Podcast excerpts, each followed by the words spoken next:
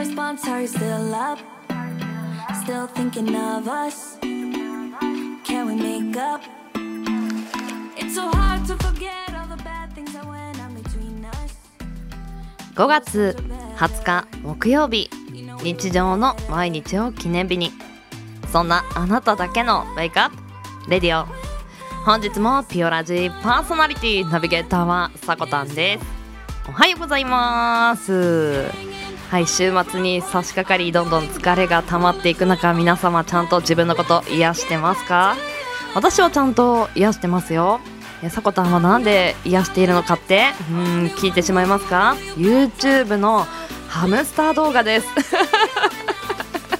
いやー、もう可愛くて見てるともうなんだろう、なんかしてるってぐらいエキサイティングに見てしまうんですけど、あー可愛いみたいな。癒されてるのか、まあ心はホクホクなんで癒されてるはずなんですけれども、なんでハムスター動画を見ているかというと、私、セキセイインコのピーちゃんというのはこのピオラジの中ではボス的存在ですので、私よりもピーちゃんの方が立場は全然上ですからね。知っている人がたくさんだと思うんですけれども、私ハムスターも飼っていて、名前はハムちゃんというすごいね、短絡的というか、ハムスターのハムちゃんがいるんですが、この子が最近ちょっとお腹の毛がはげてきて、大丈夫かなと思って動物病院に連れて行ったんですね。でそしたらお腹の方にちょっとできものができてて、でそれが木材のチップ材と擦れてちょっとはげてきてるんではないかと。ハムスターを飼ったことがある人や飼われている様子を見たことがある人というのは、木製のチップ材っていうのは多く見て、それが当たり前で常識だと思っていて、で私も飼う時に調べて、こういうのがあった方がふかふかして歩きやすく、足腰に負担がかからなかったり、あとはそうですね、ハムちゃんが出した排泄物なんかも匂いを取ってくれたりすると、衛生的に管理ができるよというので入れていたんですが、それが良くなかったみたいで、世間というかみんなにとっていいものがその子にとっていいものではないくなる時もあるんだなということを改めてハムスターから学ばせていただきました。とっても可愛いので一緒に見ませんか、ハムスター動画。はい、自分のことをね、ちゃんと癒してください。では木曜日です。週5回5時半から6時半の間にセキセイインコのピーちゃんとキャストオンエア。この放送はラジオアプリスプーンおよびスタンド FM、 ポッドキャスト YouTube にて配信中。提供はピオラジ制作部サコメン有志にてお届けしております。それではピオラジ、今日も元気にスタートです。今日も新たな一日が始まる。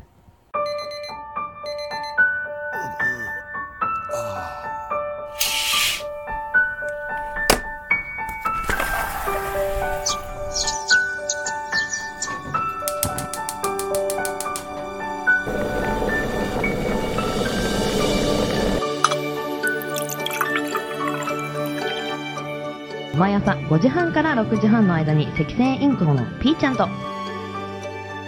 当たり前の毎日をかけがえのない日々に、ピオラジ。今日は何の日？月曜金曜担当のさこたんです。堂々とね。火曜日担当のリゾーです。2個も食べちゃいます。水曜日各週担当のきらこです。2日投稿されたんです。水曜日各週担当ヨッシーです。皆さんよろしくお願いしますね。木曜日各週担当のふみです。あと1話だけ見たい。木曜日各週担当のデウです。僕は大好きです。では本日のアラカルトは、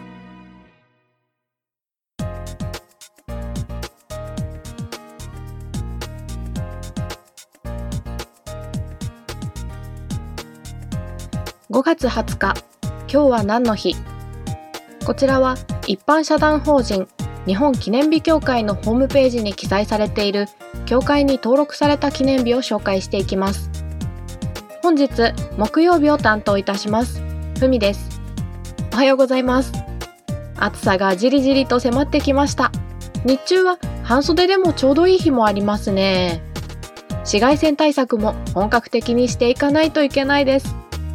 日焼け止めを塗るために今までの朝より少し準備に時間がかかりそうですが、今年こそは腕時計焼けをしないように美意識改革をしていこうと思っています。では参りましょう。今日は何の日？本日協会が制定した記念日は10項目、その他の記念日が1項目ありました。タイトルから紹介していきます。子連れの日、信州ワインブレッドの日、シチューライスの日、キャッシュレスの日、信濃の国県下制定の日、ガチ勢の日、こんにゃく麺の日、森の卵の日、電気自動車の日、発芽野菜の日、そしてその他の記念日にローマ字の日、以上になります。ではこの中から今日は2つピックアップしていきたいと思います。まず1つ目、シチューライスの日。さまざまな食品の製造加工並びに販売などを手掛けるハウス食品株式会社が制定。カレーライス、ハヤシライスに次いでシチューをご飯にかけるシチューライスという食べ方を提案し、新しいカテゴリーの食品として多くの方に美味しく味わっていただくことが目的。日付は 5×4 は20、5はご飯の5、かけるはそのままかける、4はシチューのシは20という語呂合わせから毎月20日としたものです。少し季節外れな感じもしますが、シチューにはご飯派とパン派どちらですか？我が家はですね、小さい頃からシチューにはパンという組み合わせで育ってきたので、シチューにご飯を入れるのって不思議だなと思っていたんですが、大学生の時に飲食店でアルバイトをしていて、その時に出てきたまかないがですね、シチューだったんです。で、周りの人たちがみんなシチューの中にご飯入れていて不思議だなと思いつつも、まかないなんで勝手に私だけパンくださいとも言えず、周りに合わせてシチューにご飯を入れてみたんですが、意外と合うんですよね。それ以降家でシチューが出た時も私はパンではなくご飯でずっと食べてきています。もしシチューライスチャレンジしたことがない方いましたらぜひお試しあれ。続いて2つ目、こんにゃく麺の日。群馬県甘楽町に本社を置き、こんにゃくパークの運営でも有名なこんにゃくメーカーの株式会社横尾デイリーフーズが制定。同社の代表的商品であるこんにゃく麺を PR するのが目的。日付は生麺風のこんにゃく麺の製品が誕生した2013年5月20日にちなんで本日となりました。おでんや煮物はもちろん、私の住む愛知県ではこんにゃくに味噌をかけて食べる味噌田楽としても大活躍のこんにゃくですが、その歴史は意外と古くからあるんです。縄文時代にはミャンマー、マレーシア、タイなどの南アジアに広く分布し、日本へは農耕文化とともに伝来しました。鎌倉時代には医薬品として扱われ、流通は少なかったのですが、室町時代に現代と同じ半透明のこんにゃくの製法が確立され、精進料理やおでんの具として民衆に広く知れ渡るようになりました。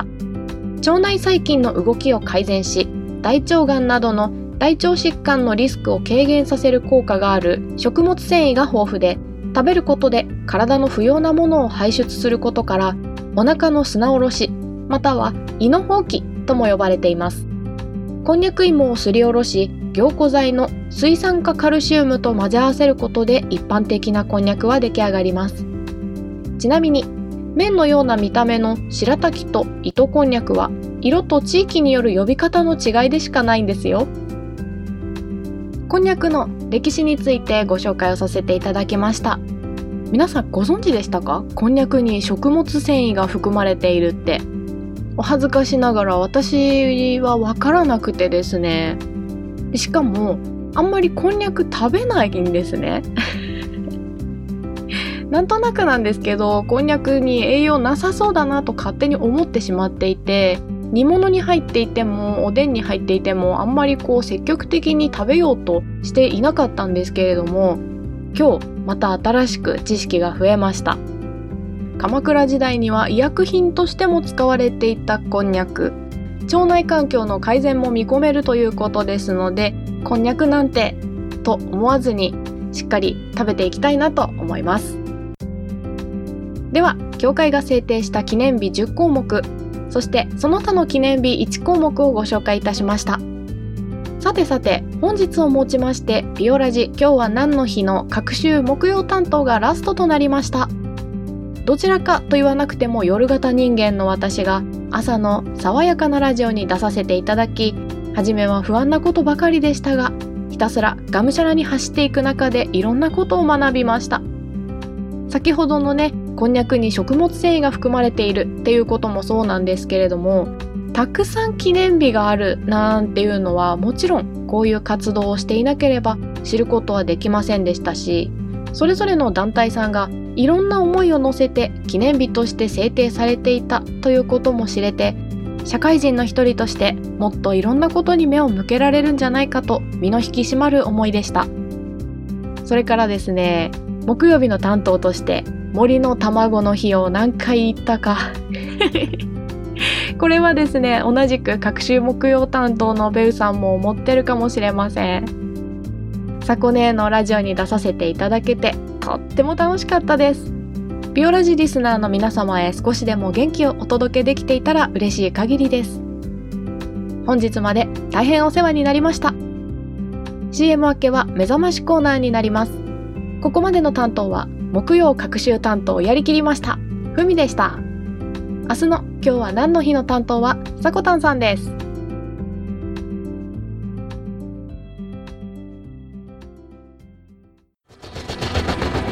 新潟をキーステーションに活動するさこたんと B ちゃんに全国のさこめんたちはさまざまなコンテンツを発信中。ホームページは www.sakotan.com でアクセス、またはおさこの部屋で検索。YouTube さこたんチャンネルもグローバルに展開中。チェックインアウト。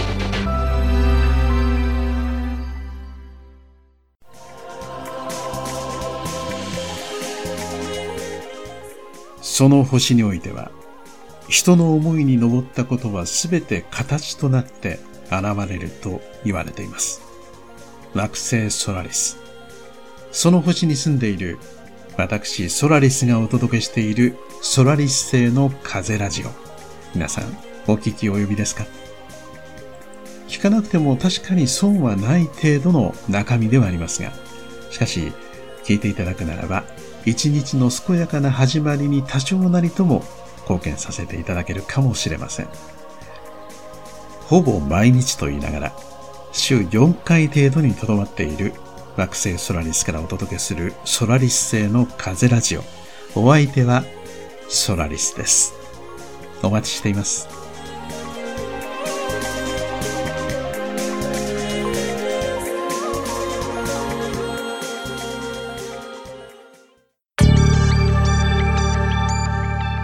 ブラック心理学のお時間です。お聞きの底のあなた、人の腹の中気になりますよね。ここでは人を見抜くテクニックやコツを紹介していきます。決してとらわれてはいけませんよ。ピオラジの人気コーナーとなってます。このブラック心理学というコーナーはピオラジのナンバリング2桁の時から継続して行っているコーナーで、後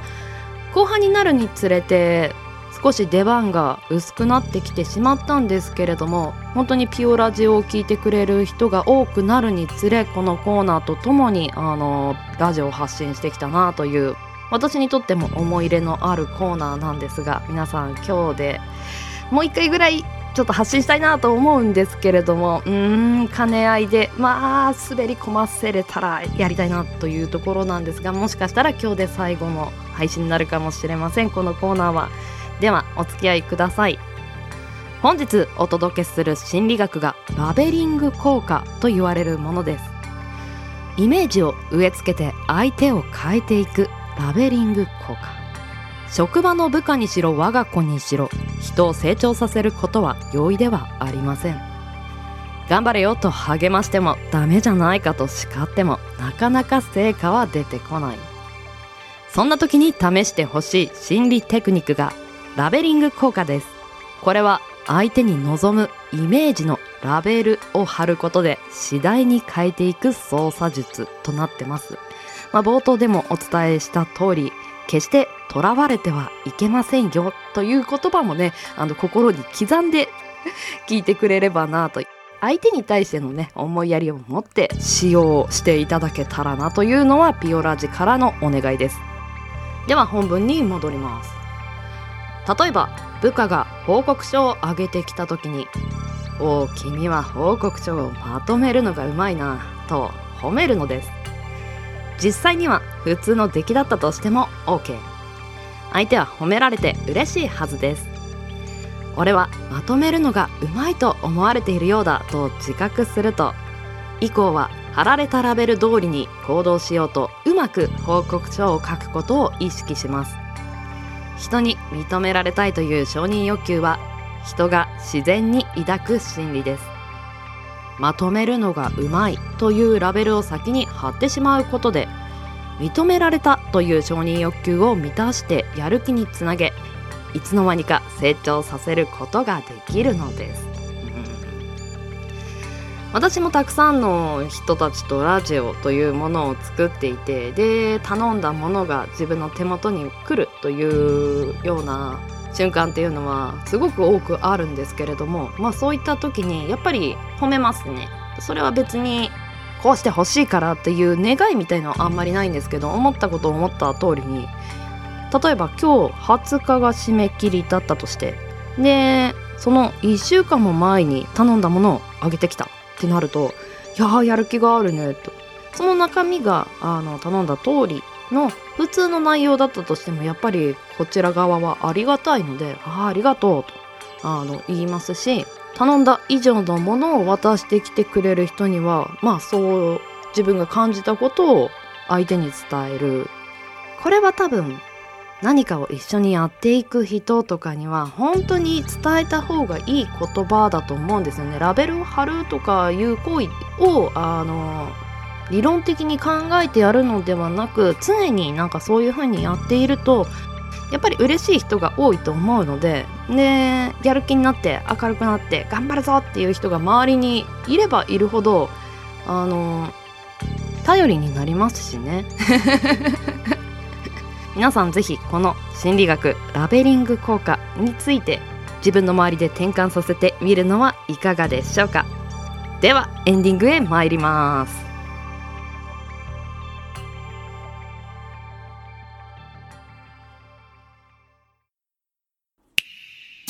ピオラジピオラジピオラジピオラジピオラジピオラジピオラジピオラジピオラジピオラジピオラジピオラジピオラジピオラジピオラジピオラジピオラジピオラジピオラジピオラジ。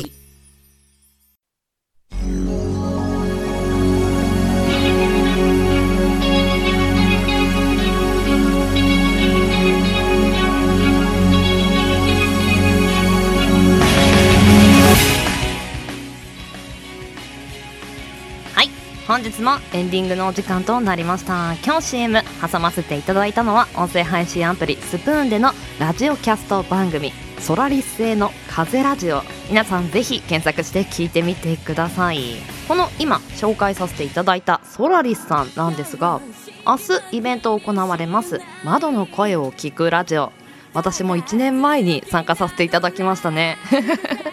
明日の21日朝6時から3名のゲストとクロストークの番組を展開していきます。このゲスト3名があゆみ朗読お姉さん、そして笛吹雄一郎さん、そしてマクトゥーブさんですね。皆さんぜひチェックしてみてください。キャストの方にも残ってますので、時間が合わない方はぜひそちらの方で聞いてみてください。そしてこのソラリスさんなんですけれども、ピオラジオ長く聞いている人はソラリスさんと、ソラリスさんがこのピオラジのゲストの枠では一番多く出演していただいた方なんですよね。でソラリスさんから番組へのメッセージ預かってますので、代わって呼ばせていただきます。さこたんさこめんの皆さん、ピオラジ終了のことを聞いた瞬間、僕の内側に激震が走りました。スプーンの中で何をどんな風にしたら楽しめるか、それを毎朝めちゃくちゃ爽やかに示してくれて、誰もが始まったばかりの一日にしっかり向き合う気持ちになれる、そんな空気を届けてくれる番組でした。お祭りハッピーお姉さんさこたんの音頭取りも、人をつなげて場を作り上げていく情熱と純真さにもいつも感心していましたよ。またアキリス、サコリス、ソラリス、どこかでやりたいですね。ピオラジが終わるのは残念だけど、新しい大きな扉が開かれるような気もしてワクワクもしています。これからの展開楽しみにしています。本当にお疲れ様でしたと番組へのメッセージいただきました。ありがとうございます。このメッセージの中にあったアキリス、サコリス、ソラリスというのはナンバリング100前後だったと思うんですけれども、ソラリスさんが出演していただいた時に DJ アキカンさんがその後ソラリスさんのモノマネをしてアキリスとして登場して、その音源をもらったら次はサコリスさんです、お願いしますという音源でして無茶ぶりされてると思って、私も頑張ってサコリスをやりましたいや懐かしい思い出もありつつ、本当に楽しい時間を過ごさせていただきました。ソラリスさんありがとうございました。そして今日は何の日担当していただいたのは各種木曜日担当ふみちゃんでした。お疲れ様でした。ふみちゃんの明るい笑い声とキャラクターに朝から笑顔になった方というのは多いのではないでしょうか。いや素直に自分の知らないことを知らないと言えたり、こういうふうに思ってたけど違ったと言えることがすごく素直で素敵だなと私はふみちゃんの言葉を聞いて思ってましたが、この番組で学んだこと、そしてこれからも学んでいくことにしっかり向き合って楽しんでいってくれたらなと思います。ふみちゃん本当にお疲れ様でした。ありがとうございました。ではピオラジは朝の元気と明るさが心に届くラジオを目指して、今日は何の日や目覚まし情報を発信する15分から20分程度の音声コンテンツとなってます。あなたのハート、いいね、コメントぜひお待ちしてます。朝のエンジンブーストにピオラジオ、ここまでのお相手はさこたんでした。次回配信は明日金曜日の朝のピオラジになります。明日は歌だよりの最終回、ぜひお見逃しなく。いってらっしゃい、いってきます。いつも聞きに来てくれてどうもありがとう。今日も君はさこめんだ。今日も明るく素敵な一日に。いってらっしゃい。